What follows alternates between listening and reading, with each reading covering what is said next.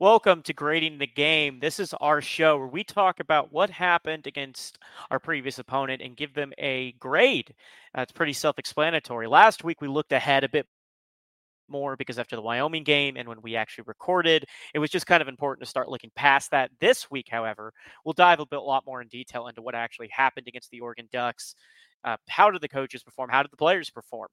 And we'll give as per usual, we will give some insight into how to improve those grades.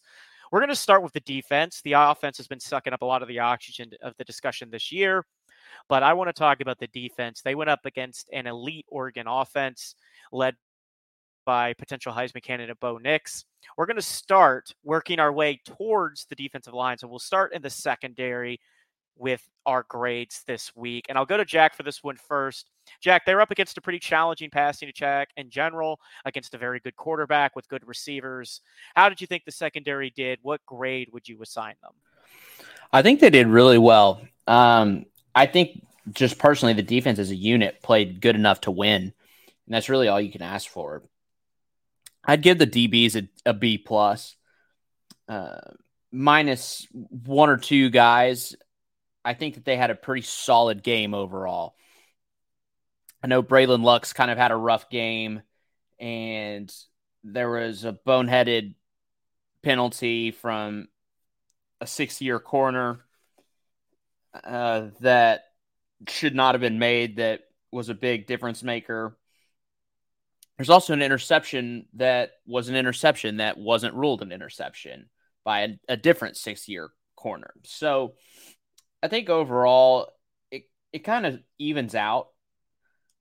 And I know and you we're at the point now where big games from big time playmakers are kind of expected almost. So when you see that uh, Rabbit led the team in tackle or, or tied for the team in tackles, but led in solo tackles, uh, it's a it's a good thing. And you know that he's played pretty well so far. And I think that the the DBs played a lot better than they did in the first game, especially against a team that likes to, you know, stretch the field quite often.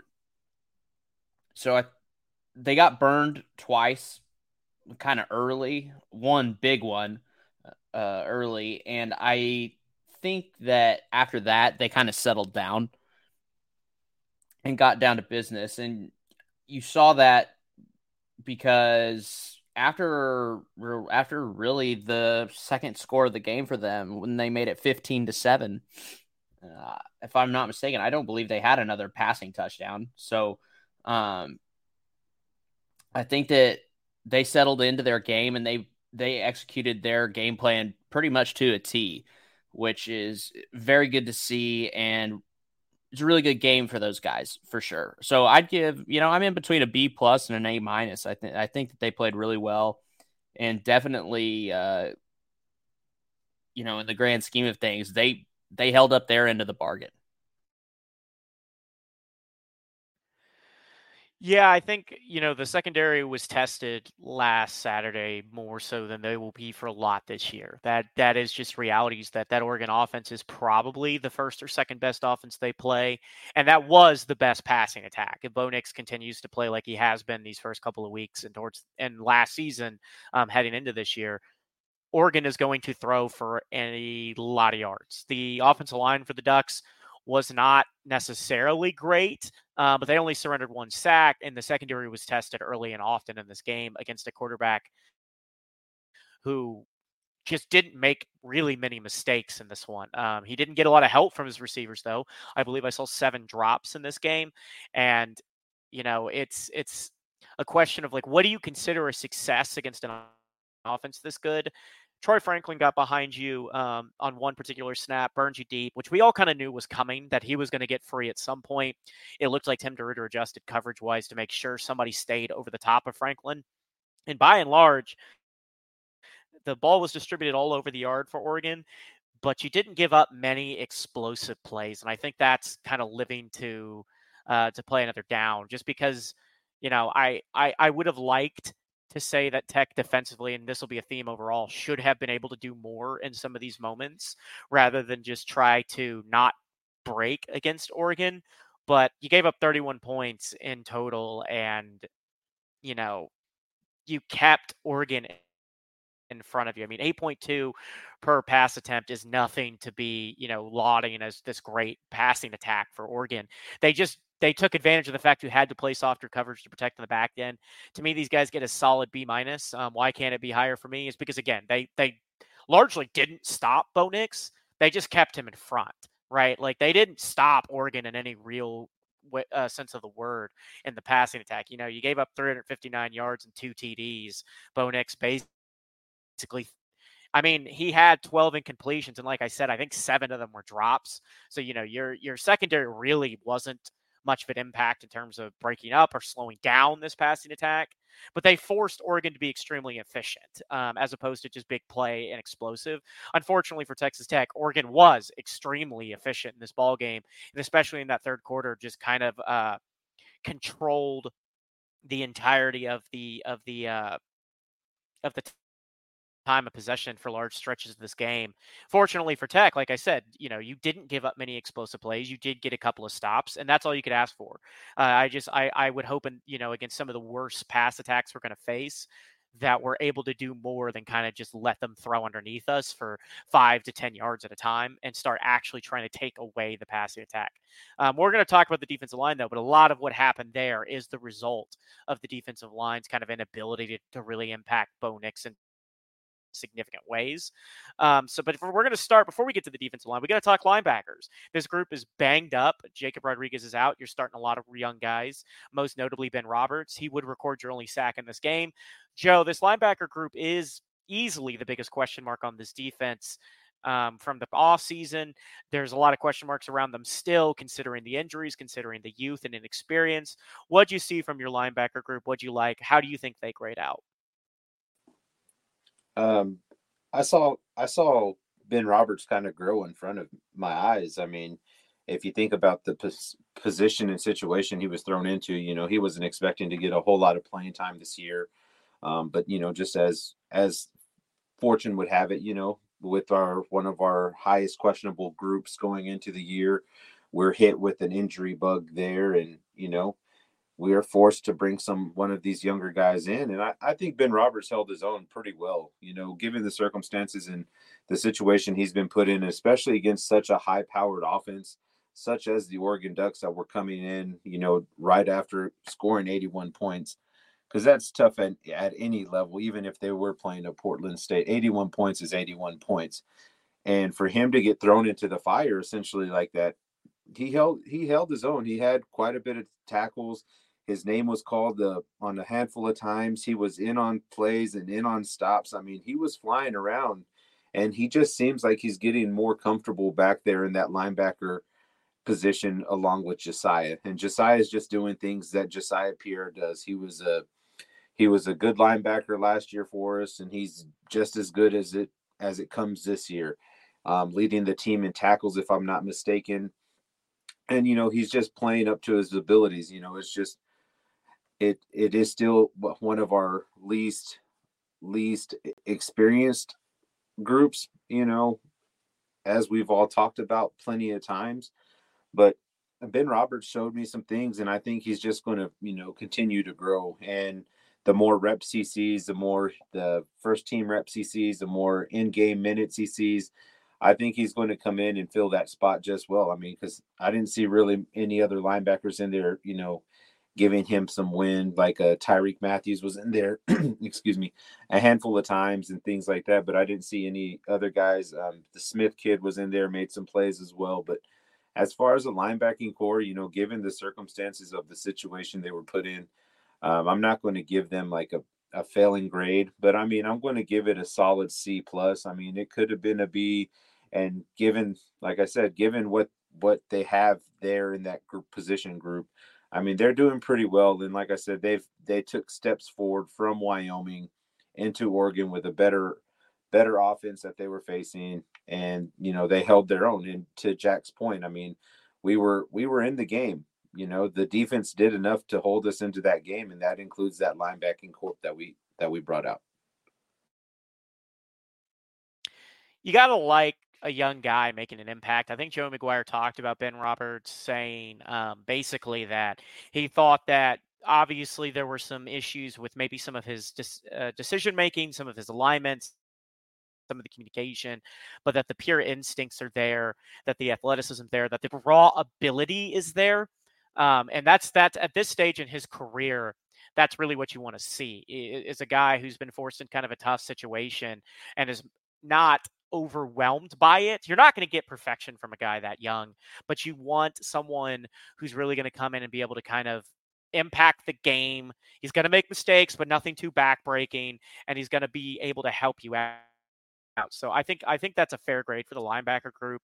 You know, you want this group to be more involved overall. You just do. You want you Tech has had so many good linebackers the last several years.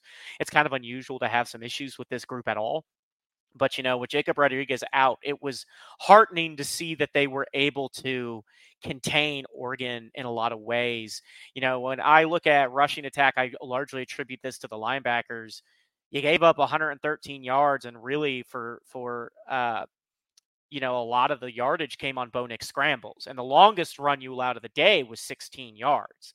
So you know, I I attribute that one to the secondary coming down playing hard and run support. But the linebackers did their jobs. They, they kept everything in front of them. Yeah, you'd like to see contain kept a little bit better. Yeah, you'd like to see a little bit more pressure from these guys and just some better, uh, more impact plays. But overall, I'm not going to be disappointed with a linebacker group that is really shorthanded and was really tested performing as they did.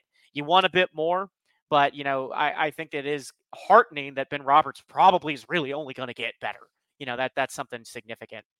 Now we got to talk about a group that has been a letdown, quite frankly, which is the defensive line. Um, the defensive line came in, billed as you had uh, Hutchings, Bradford in the middle. Those guys are real disruptive, real great at holding up to the point of attack. Steve Linton was billed as kind of the next Tyree Wilson. Um, but overall, they really, Miles Cole was another guy. I guess technically he plays him and Linton are more like, you know, outside linebackers, but considering Tech walks them to the line most of the time, I think them as uh, uh, kind of a defensive line stand up ends. You're not getting anything from these guys right now in pass rush. You just really aren't. Uh, I think it's a question Joey McGuire actually talked about that they're impacting games, this being Cole and Linton, but they're not impacting games. You know, like they're they're just kind of there they're playing sound football, but they're not making the plays that we need these guys to make. So, Jack, I'm going to go to you. Like I said, the run defense has been largely very good, and against a good, pretty good Oregon rushing attack, you contained it. You contained their backs pretty much entirely. However, no real impact in the passing game for a lot of this, and quite a few instances of loss of contain. Where are you grading this group out? Well, I think you got to take everything into consideration here. You mentioned it. Uh, the run defense has been outstanding. If you would have told me coming into the before the Oregon game that they would rush 31 times for 113 yards, I'd have been all over that. And I still am. The rush defense was fantastic. The pass rush, I think you nailed it, has been super disappointing. Um, and I and I know that Tim DeRuyter talked about it in his presser this week. He said that they're just not making the plays. And it's the truth.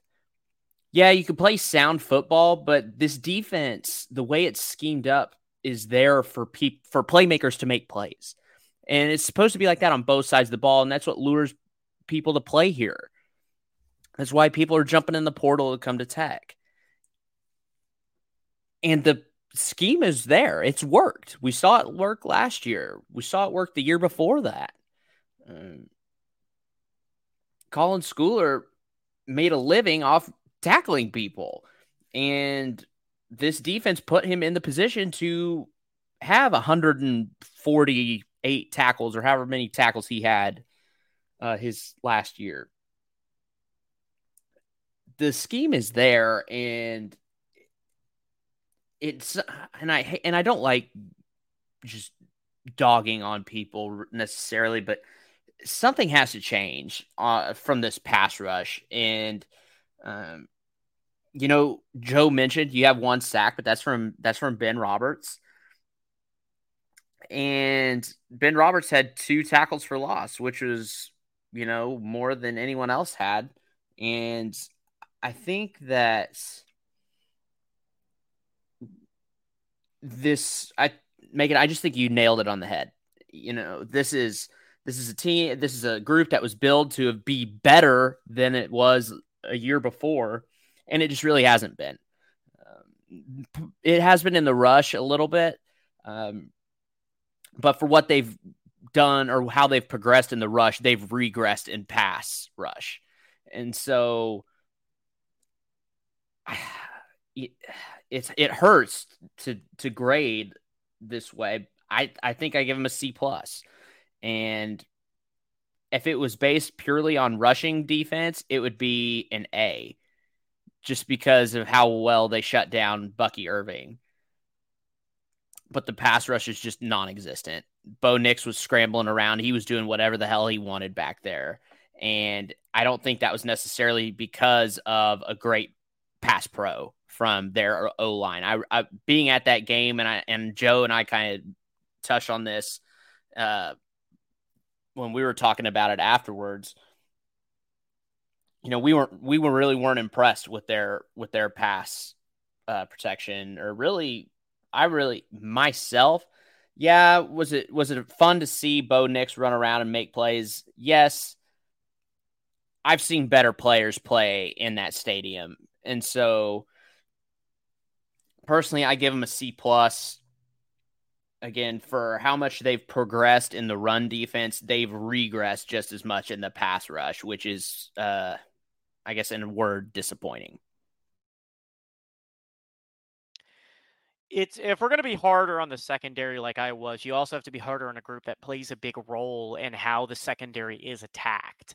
I thought that the coverage had issues. I also think that if you can't really force a quarterback off his spot and really impact them, and I think you kind of spoke to this, Jack, but and I, I, mentioned it a little bit earlier, but like Oregon fans aren't that happy with their offensive line, to be frank, especially considering, yeah, like Bucky Irving was non existent this football game, right? And that is not a, a, a, an easy thing for them to deal with, right? Like this is a guy who is going to put up a lot of yards in Pac 12 action, and he averaged three and a half a carry for 38 yards, had one rush of nine yards, right? Like that's that's kind of insane to think about, right? Like outside that run one rush, he averaged 2.7 a carry.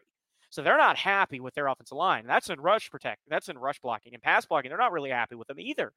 And that's something that they kind of talked about coming into the year being a concern with all the talent being replaced on their offensive line. But you didn't make Bo Nix really sweat. And that allowed him to sit back and really come after your secondary. And that's part of the problem is Tim DeRuyter kind of bracketed what Oregon was doing, I think, offensively to keep everything in front. But it's impossible to be perfect in pass coverage for as long as these guys have to throw and you're not really keeping contained. Look, Jaylon Hutchings and Tony Bradford, everything they've been billed to be in terms of run stopping, but you're not getting what you need to from Steve Linton and Miles Cole. You just aren't. Steve Linton in particular has, I don't want to beat up on a kid who's really not doing anything wrong, but it's been a letdown, right? Like he came in with all of this hype and there's just not the impact on the game you want to see. I still think he could do it, right? Like I think he's still scratching the surface of potential, and so is the rest of this defensive line. But they they've got to be able to impact the game from pass rush. You guys remember a few years ago when Tech couldn't touch the quarterback at all. You know, we were fine against run rush uh, attacks, but could not impact the quarterback. So the secondary just got picked apart you you saw that against Oregon. What happens when Bo Nix is comfortable?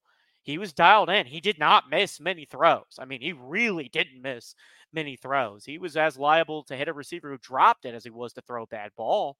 So you want to force turnovers. You want to force um, uh, you want to force bad throws. You want to force the offense off schedule. It starts with the defensive line getting some push, and they're just not really living up to that billing.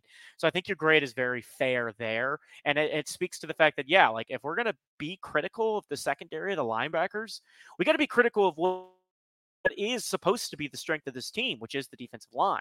You know, this is supposed to be our best unit, and they aren't bad by any stretch, but it, it's kind of meh. You know, like uh, they're they're doing some things very very well, and other things they just not. It's not like they're phoning it in. It's just they just can't seem to get it going to get to the quarterback. Um, Wyoming was another example. You know, not much pressure generated in that game, and then they missed a lot of sacks that they had dead to rights. Right. So this is a this is a multi-game problem problem now at this point. Hopefully, in a game in which they'll be vastly superior in terms of strength, power, speed, everything.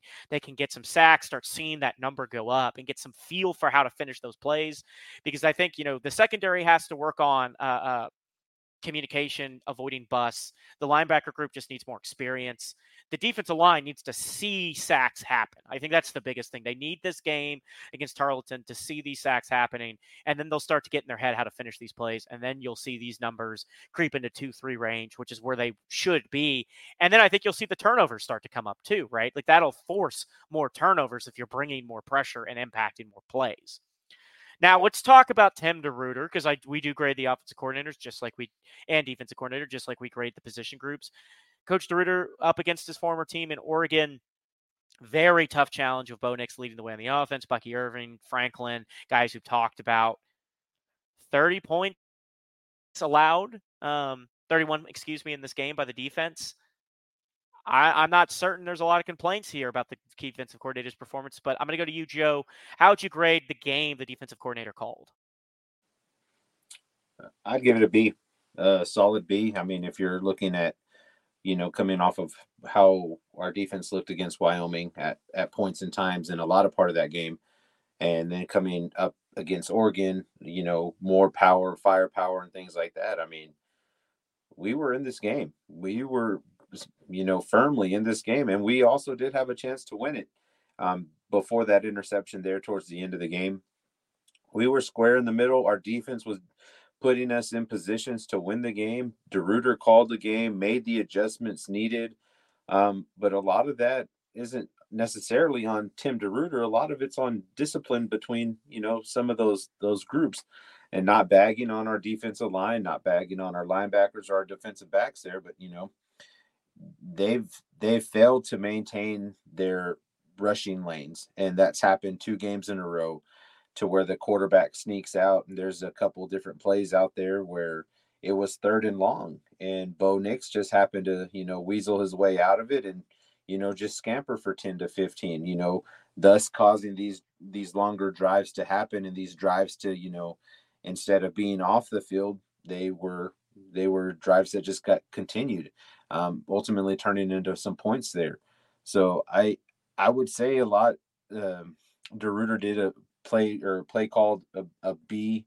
It could have been better in some areas, but a lot of that, obviously, you know, he makes the plays. The players have to go make the plays. You know, once that defense is called, and I think he put them in the right position a majority of the times. Made the proper adjustments as the game went on, and you know, he he he did what he could do. And um, I'm just going to kind of just leave it at that. I think I think he did okay. I mean, I don't say that it was the greatest performance ever from a defensive coordinator. He had our guys everywhere, but you know, um, as far as him calling the game, uh, a B for me. We're going to switch over to the offensive side of the ball now, and this is a little trickier because in more position groups, how do you consider the tight ends versus the receivers? So, as for the ease of uh, analysis, we are going to lump tight ends with the receiving core. Uh, the, I, I expect people will speak to that a little separately, but I think calling that one group will help speed us up a little bit. We're going to start with the receivers and tight ends, go to the offensive line, then work our way into the backfield, ending with Zach Kittley. Jack, I'm going to go to you first. The receiving group had a pretty decent game. There were a couple critical drops and some big moments, some issues with separation, but the tight ends, in particular Mason Tharp, really made a name for themselves how do you grade this group out as a whole? As a whole, I'd give it a B minus. A lot of guys were getting open in this one. I definitely could tell a difference between this game and Wyoming. And maybe it was just because the fact that being there you could see them run the routes in person and and see the kind of game flow going on. Really glad that the tight ends were utilized in this game.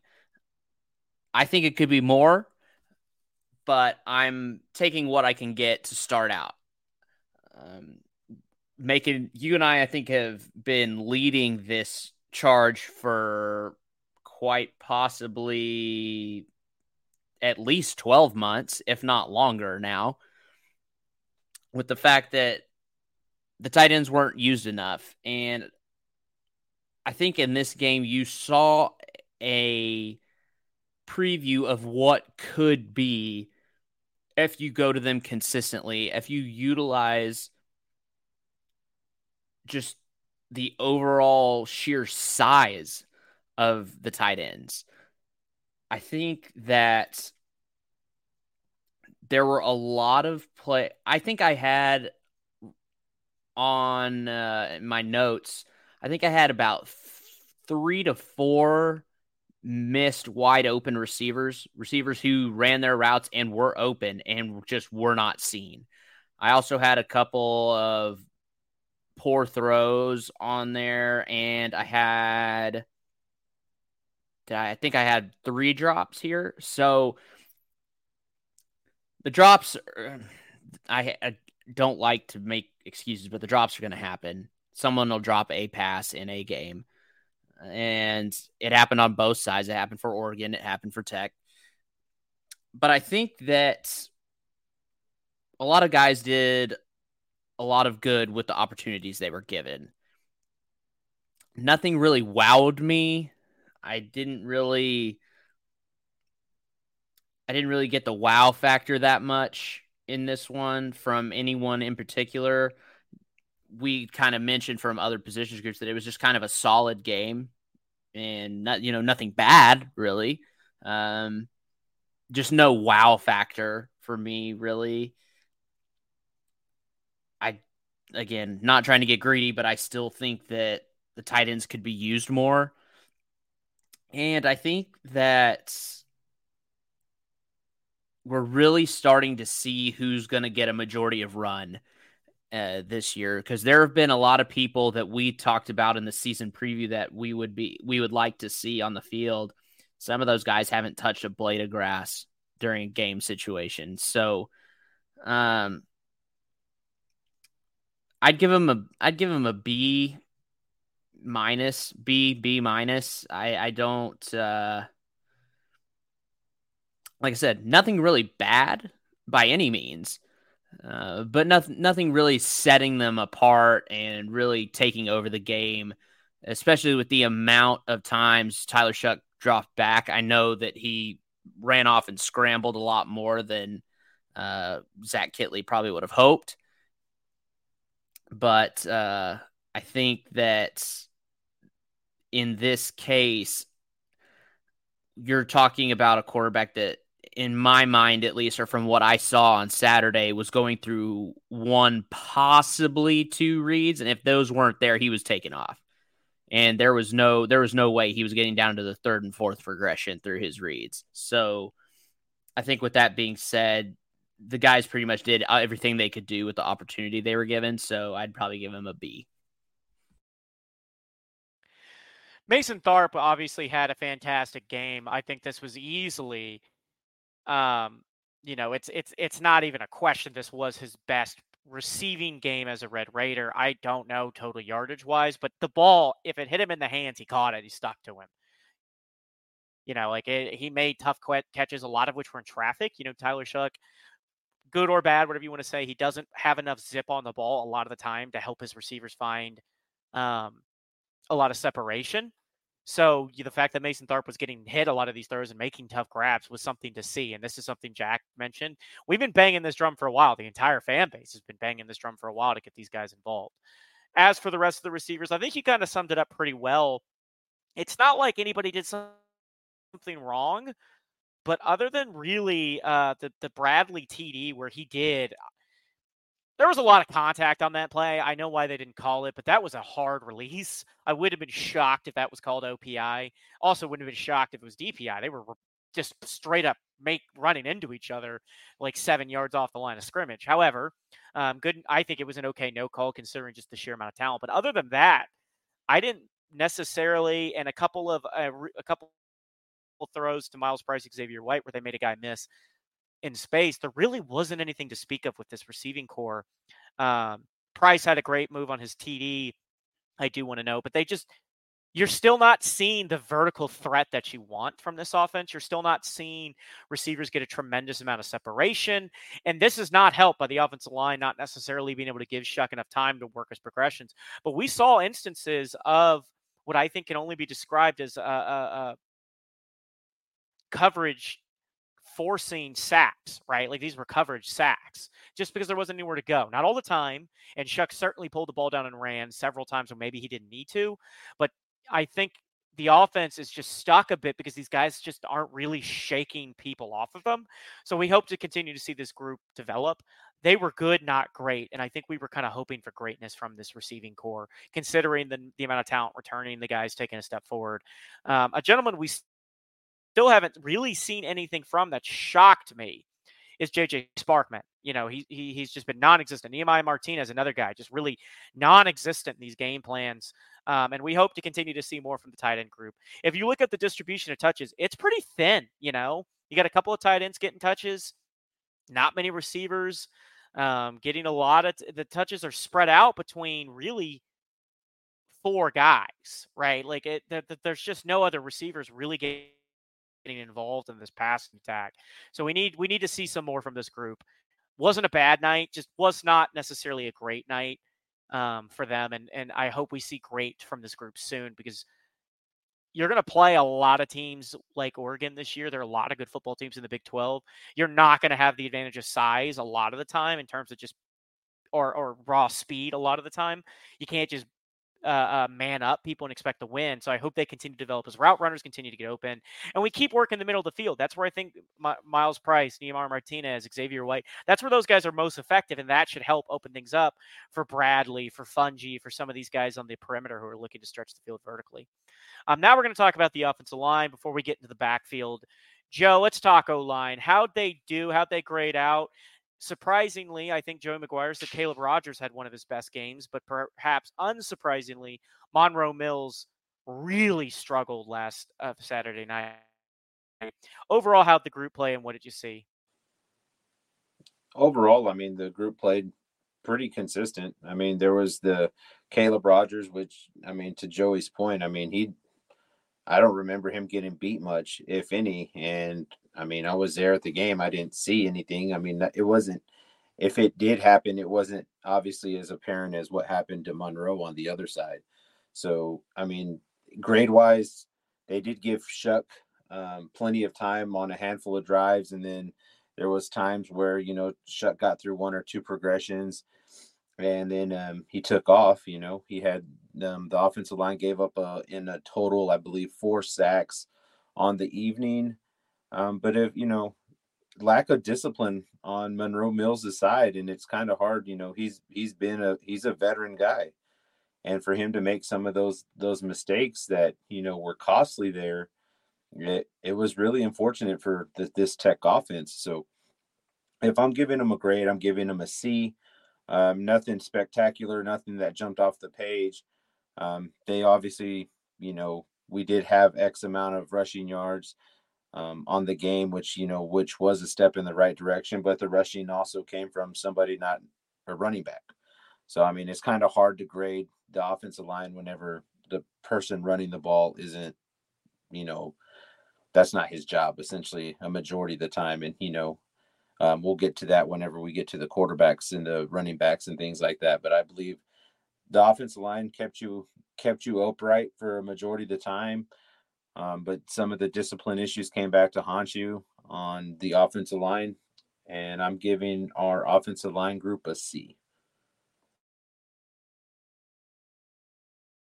I'm not as harsh on this group as some, just because I think that what's going on in the run game is partially just by design. If you're not going to let Tahj Brooks touch the ball, it's really hard to speak to the ground game. There's also plenty of times where I think there were coverage sacks more than true bus.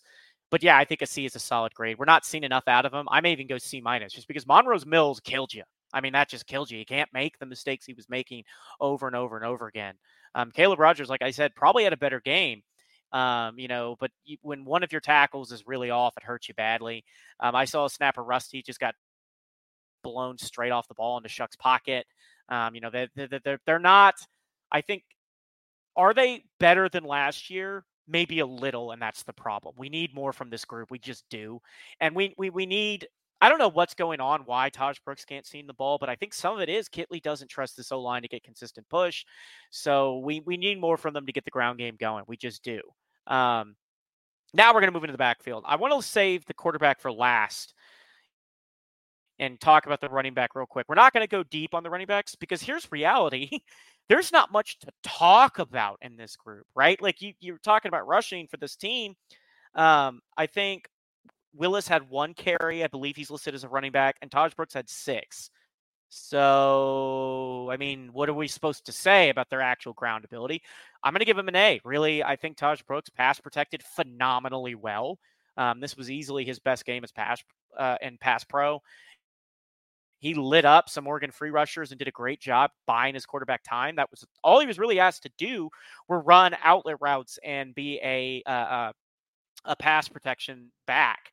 He did have a couple of catches on the night for uh, uh, 18 yards, little outlets. He made the most of some of them. He had that one big run for 35. That's where most of his rushing yards came from.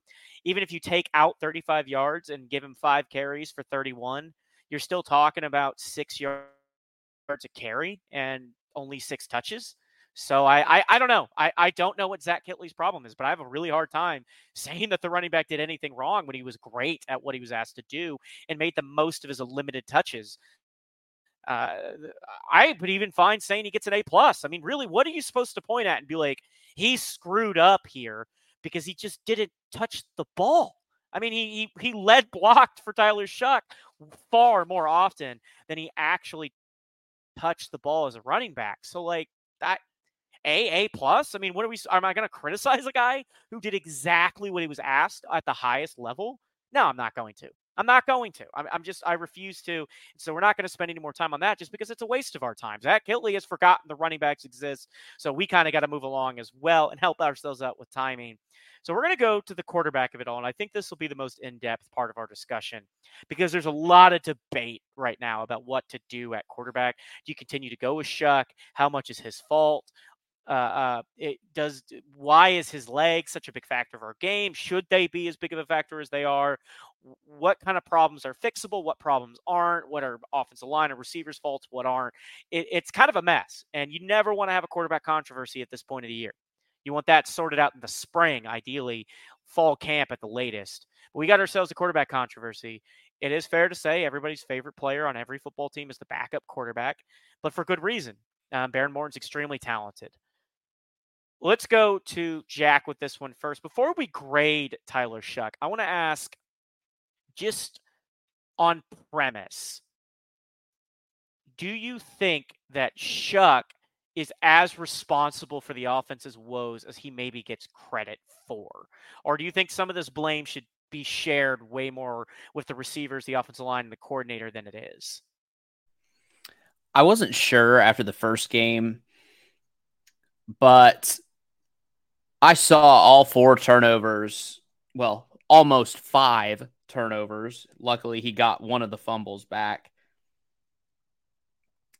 Those were on him 100%. These are turnovers that 60 year quarterbacks should not make, plain and simple. And I don't know if I'm necessarily going to say that Behren Morton would have done that much better. But if you pull up the stats from this game, Shough had 23 carries for 101 yards. It's an average of 4.4 yards a carry. Uh, you take away one of those, and it goes to 22 carries for roughly 43 yards, 22 carries for 43 yards. You take away that 58 yard run. So I don't know why the legs are that important to this. It, take away that 58 yard rush. I'm saying they doesn't it doesn't really work. You're averaging what, maybe not even two yards per carry. So you're right at 1.9. I mean, but I'll, I'll say this to answer your question. I'll say this: he was responsible for the four turnovers this past Saturday, and I was very shocked at some of the at some of the throws that were made, some of the decisions that were made, and on some of the plays, it was very apparent where that there were passing calls that were communicated into the huddle and Shough saw something and he audible do a QB rush and I saw at least twice where Zach Kittley threw his headset and his hat just every just ripped everything off his head and threw it on the ground twice at least where and it was after quarterback sneaks or quarterback keepers.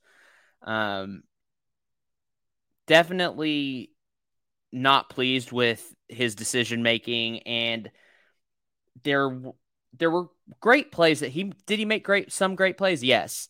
Um, i thought he underthrew a lot of balls but i also there were some decisions and i think joe can attest to this as well. There were some decisions that were made during this game that were just head scratchers and it would be stuff that you'd expect almost from Behren Morton, a kid that really hasn't gotten a full season of run yet. And it was from your sixth year senior who's supposed to be, you know, this huge quality NFL quarterback. And some of the some of the decision makers were just straight up puzzling, just absolutely head scratching, and it left more questions than answers. So this is a question I a conversation I had in detail with the Oregon um, guys I talked to, and I have issues with the fact that we allowed Tyler Shough to audible the damn offense, right? Like there are not many offensive coordinators in the country that give total control of their offense to a a a quarterback at all, let alone the level of control we've been told Shough has. And I guarantee you Shough was calling his own name in a lot of these runs. I was having this conversation. So I tried all kinds of stuff to change the juju this week. Um, after Wyoming, I did everything differently. Normally, I wear tech gear. I didn't wear any. Um, normally, I watch the games alone at home so that I can kind of just sit and enjoy the game quietly. I went to a watch party with my brother. Normally, I don't drink. I even drank during the game in an attempt, just whatever I could to change the mojo. But I was at my brother's house, and my younger brother was getting really frustrated by this because he's like, "What are we seeing to keep calling this?" And the thing that we talked about was just he he's calling his own number. He's doing it.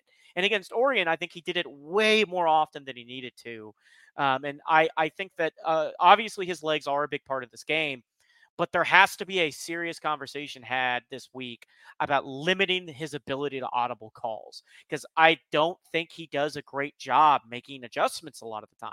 There are times where you want him to be able to, but at the same time, I have no issue with uh, uh, the quarterback, you know, running a little uh, snap snap count action, looking to the sideline, getting a new call, right? Like if Zach Kittley is going to not like the the adjustments he's seen, then make your own. Now, granted, if you do that, the defense adjusts, blah blah blah.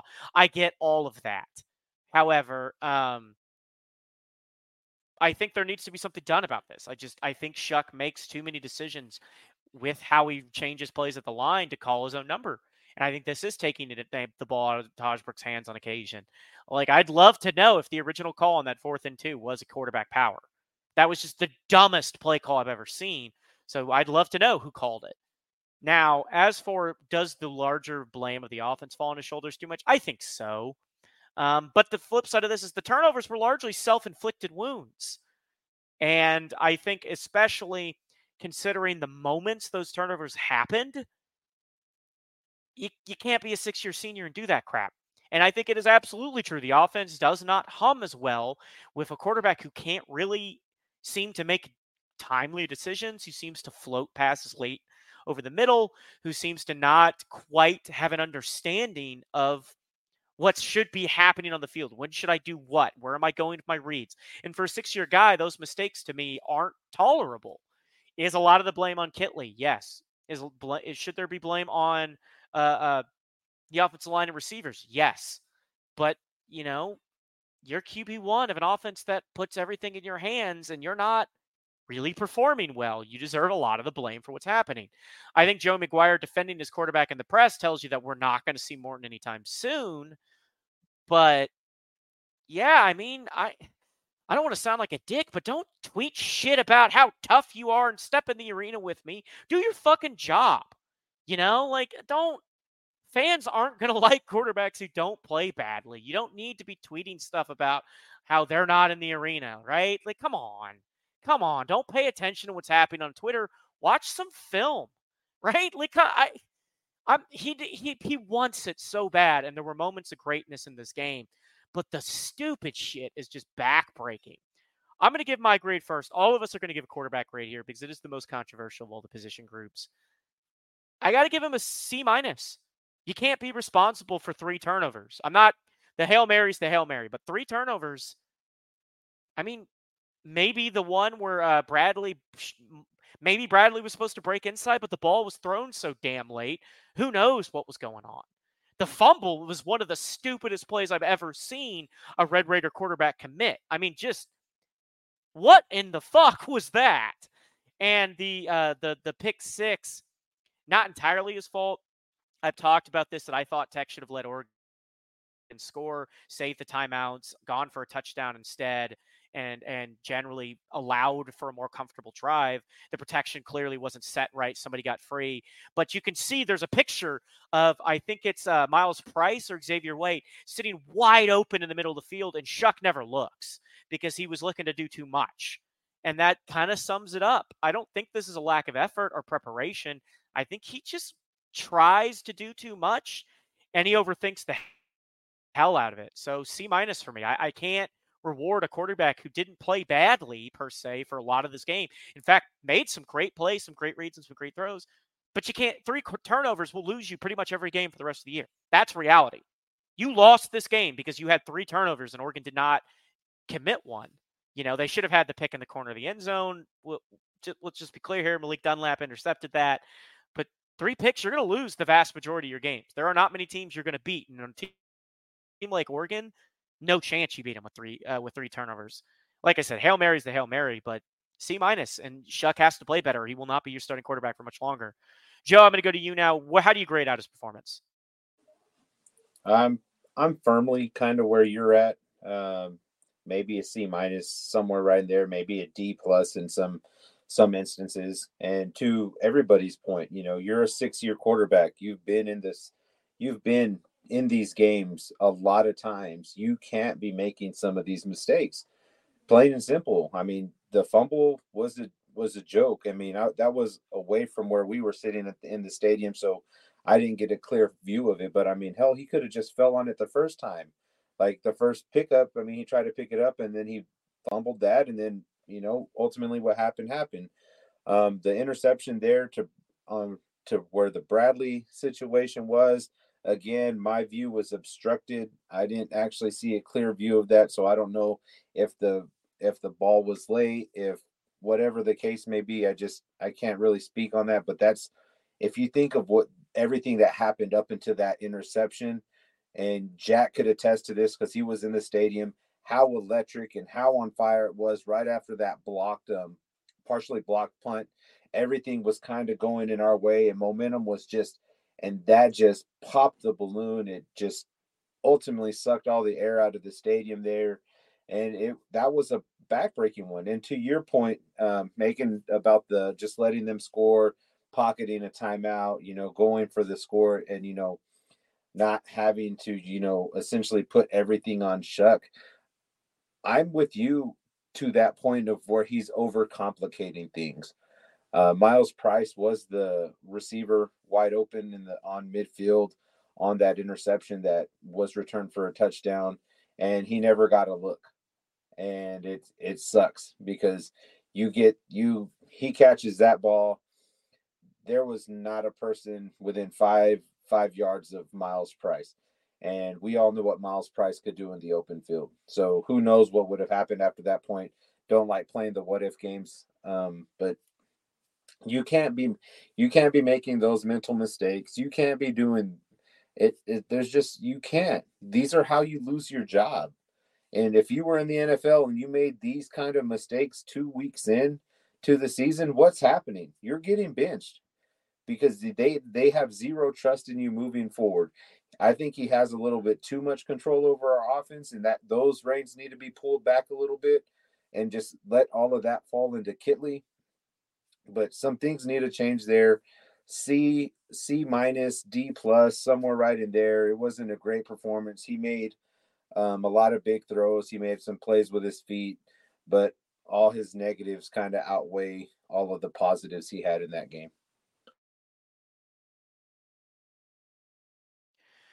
Yeah, I I think you kind of said it best. It's just there just isn't a reason to me at this point. Well, I guess we're going to have the discussion about changing quarterbacks in a minute. So I think you spoke to some great points on that discussion. I'm going to let Jack grade it, and then I'll I'll talk about the quarterback of it all, the Behren Morton of it all briefly before grading Zach Kittley. So Jack, we talked a bit about where you stand after hearing all this, after considering Where's your grade for Tyler Shough? D. And I do count the pick because if you play a clean game with all those other turnovers, you don't have to make that throw for the Hail Mary. So I count the Hail Mary. Um, Joe is absolutely right. The momentum in the stadium after that partially blocked punt was absurd. The stadium, I haven't, I haven't seen it or felt it like that in years, quite literally years. And one play and gives it right back. I, I couldn't have said it better. He popped the balloon. The air was sucked out of that stadium so fast.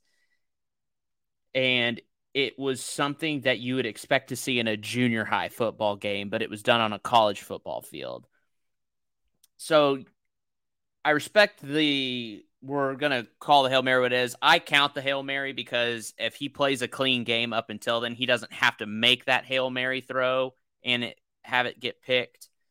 Um, so I give it a D.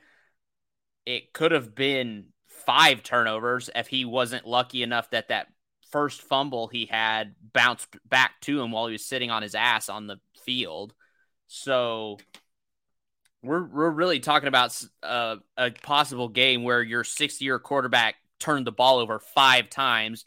Uh, the opposing team had 14 penalties for 124 yards or whatever, and you still lost the game by eight. Um, a lot of stupid decisions, and I think you both said it best. I think the the negative far outweighs the positives here. I would let the guys talk about Behren Morton versus Tyler Shough a bit, and I, I think that is a valid discussion, but I think that's probably best served for when we have a bit more time. Uh, I'm probably actually going to task somebody to write an article about that point, just as a spoiler, if I don't do it myself, because we just, I don't want to do that discussion disservice. And in fact, we may spend a good chunk of our next podcast, which would ordinarily look ahead, but it's Tarleton State, and I just can't be bothered to really care about them. So we may spend a good chunk of our next podcast discussing the key to the game being who do you start at quarterback. So we're we're, we're going to move past that discussion. If you're not picking up what's kind of being put down here, though, we all are in consensus that Tyler Shough has to be better, or he will lose his job, regardless what happens this week heading into U of H. Um, you know, because I don't expect this team to struggle. Please God, don't let them struggle against Tarleton. Um, but we are in a position where you cannot have a six-year guy doing the things he's doing. It, it just is reality. You will lose every game if he turns the ball over two to three times a game. You just you're going to lose every game. That's everybody will beat you, including Tarleton State. They'll be right with you if you turn the ball over two to three times. And for a team that prides itself on four forcing takeaways, it's just unacceptable. And the momentum of it all is, I think, is what Jack and Joe both spoke to, is perhaps the biggest point. I was tweeting how much momentum Tech had at certain moments, and then he'd commit a turnover. Like, like the second I'd hit send, he'd commit one of these turnovers. And you can't, you just, You beat Oregon if Shough gets out of his own way on some of those plays. You do. He doesn't fumble that ball. I think you score or pick up at least three points there. It would have been if he throws it away, which is what he should have done when there was a clearly some sort of bust on the route, clearly a bust in the protection. Throw the fucking ball away, live to play again. It's second and 10 at the 13, I believe. You're telling me we we couldn't have picked up that first down, scored? If nothing else, that's a gimme field goal, even with the struggles we've had at kicker. So look, we're gonna have the discussion about Shough and Morton. I don't want to have it right now, just because we need to close this out before this runs too long. But it is a fair discussion to have. Anybody who's shooting you down on this discussion is out of their minds because it should be had right now. And it isn't being mean to QB12 to say he has to play better because maybe Behren Morton's not the better quarterback.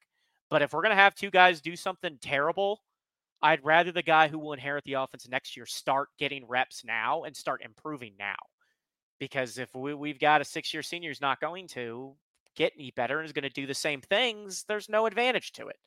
But we'll have that discussion another day. Let's move to Zach Kittley. Joe, I'm going to go to you first. We're running a little bit low on time. So I'll, I'll let you give your grade and then kind of bring us to a close here.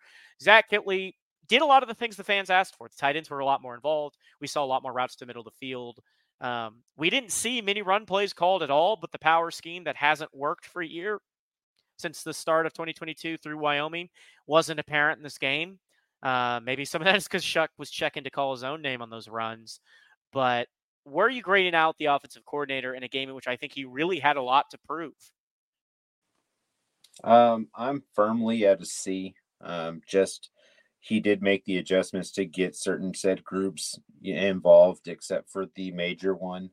You know, if I told you guys right now that right now rushing attempts, or if I told you guys before the year this is how it's going to play out, tell me if you would believe me that Tyler Shough has 38 rushing attempts to the culmination or the the all three cumulative rushing attempts between Valdez, Donnell, Xavier White, and Tahj Brooks, and Shough's got him beat by 20 rushing attempts. Would you all have believed me if that was said prior to the season starting? Hell no, right? Like, you, just nobody would have predicted it, and nobody should have. Never should have seen it.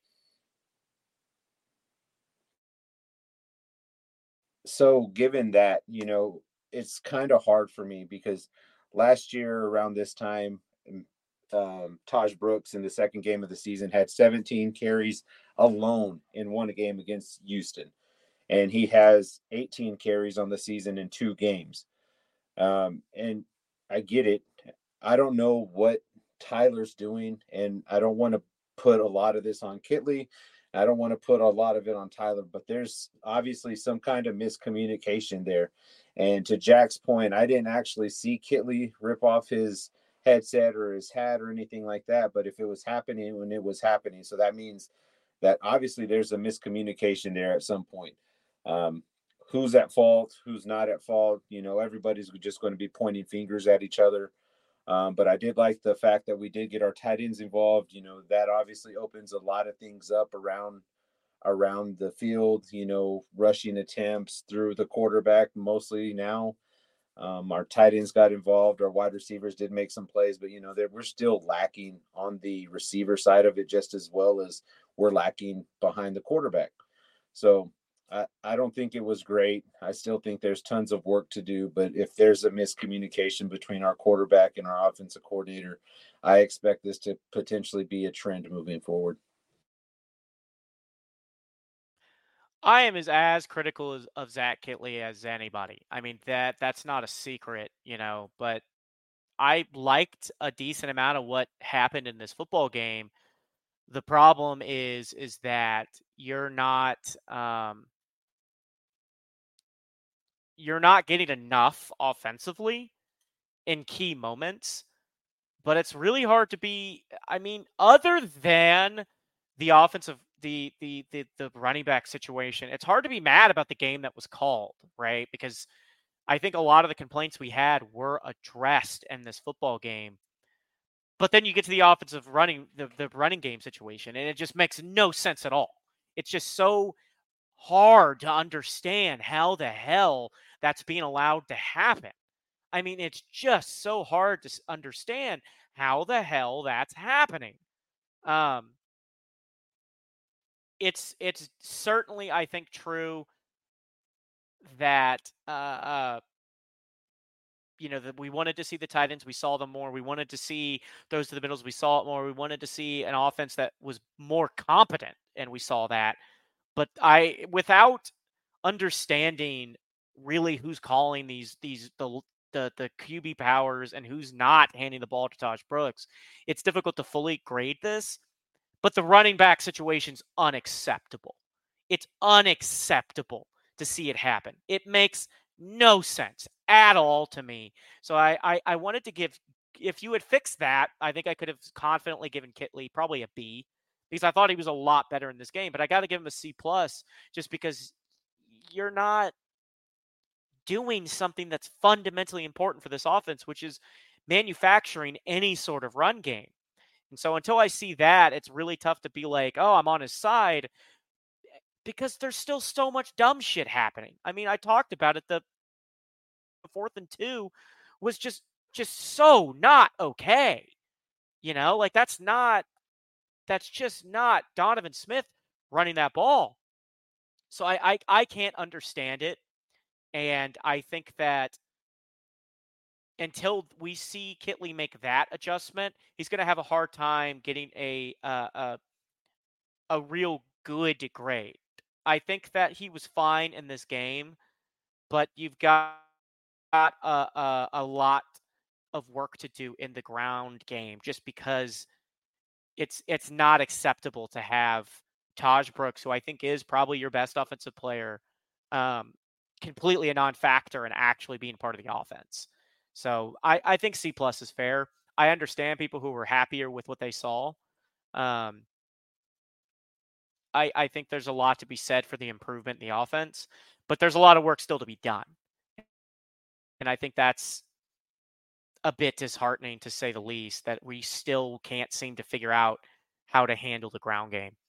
Um, that's going to bring us to the end of our show, though. We'll be back probably tomorrow with another episode of the Cotton Club crew to talk about looking at the Tarleton State and probably talk about the quarterbacks as well. In some capacity, we're going to have the discussion about the quarterback position and how this should be handled, as well as maybe some ways to help get the ground game going. Um, thanks for listening, everybody. Feel free to like, subscribe, follow, whatever you do in whatever major podcasting platform. Feel free to DM us, leave a comment, whatever the case may be, to give us feedback. We'd love to hear from you. And if there's something you think we're not talking about, feel free to let us know. So we will catch you guys tomorrow. We'll see you again after that, most likely after the Tarleton State game. We probably won't record Thursday. We might. We'll we'll kind of see how it's going. It's a bit of a lighter week with a lighter opponent on deck, a one that we just don't have a lot for, and one that I don't really want to think about us losing or being really competitive with. So we'll see. Talk to you guys later. Wreck 'em. Enjoy the rest of your week.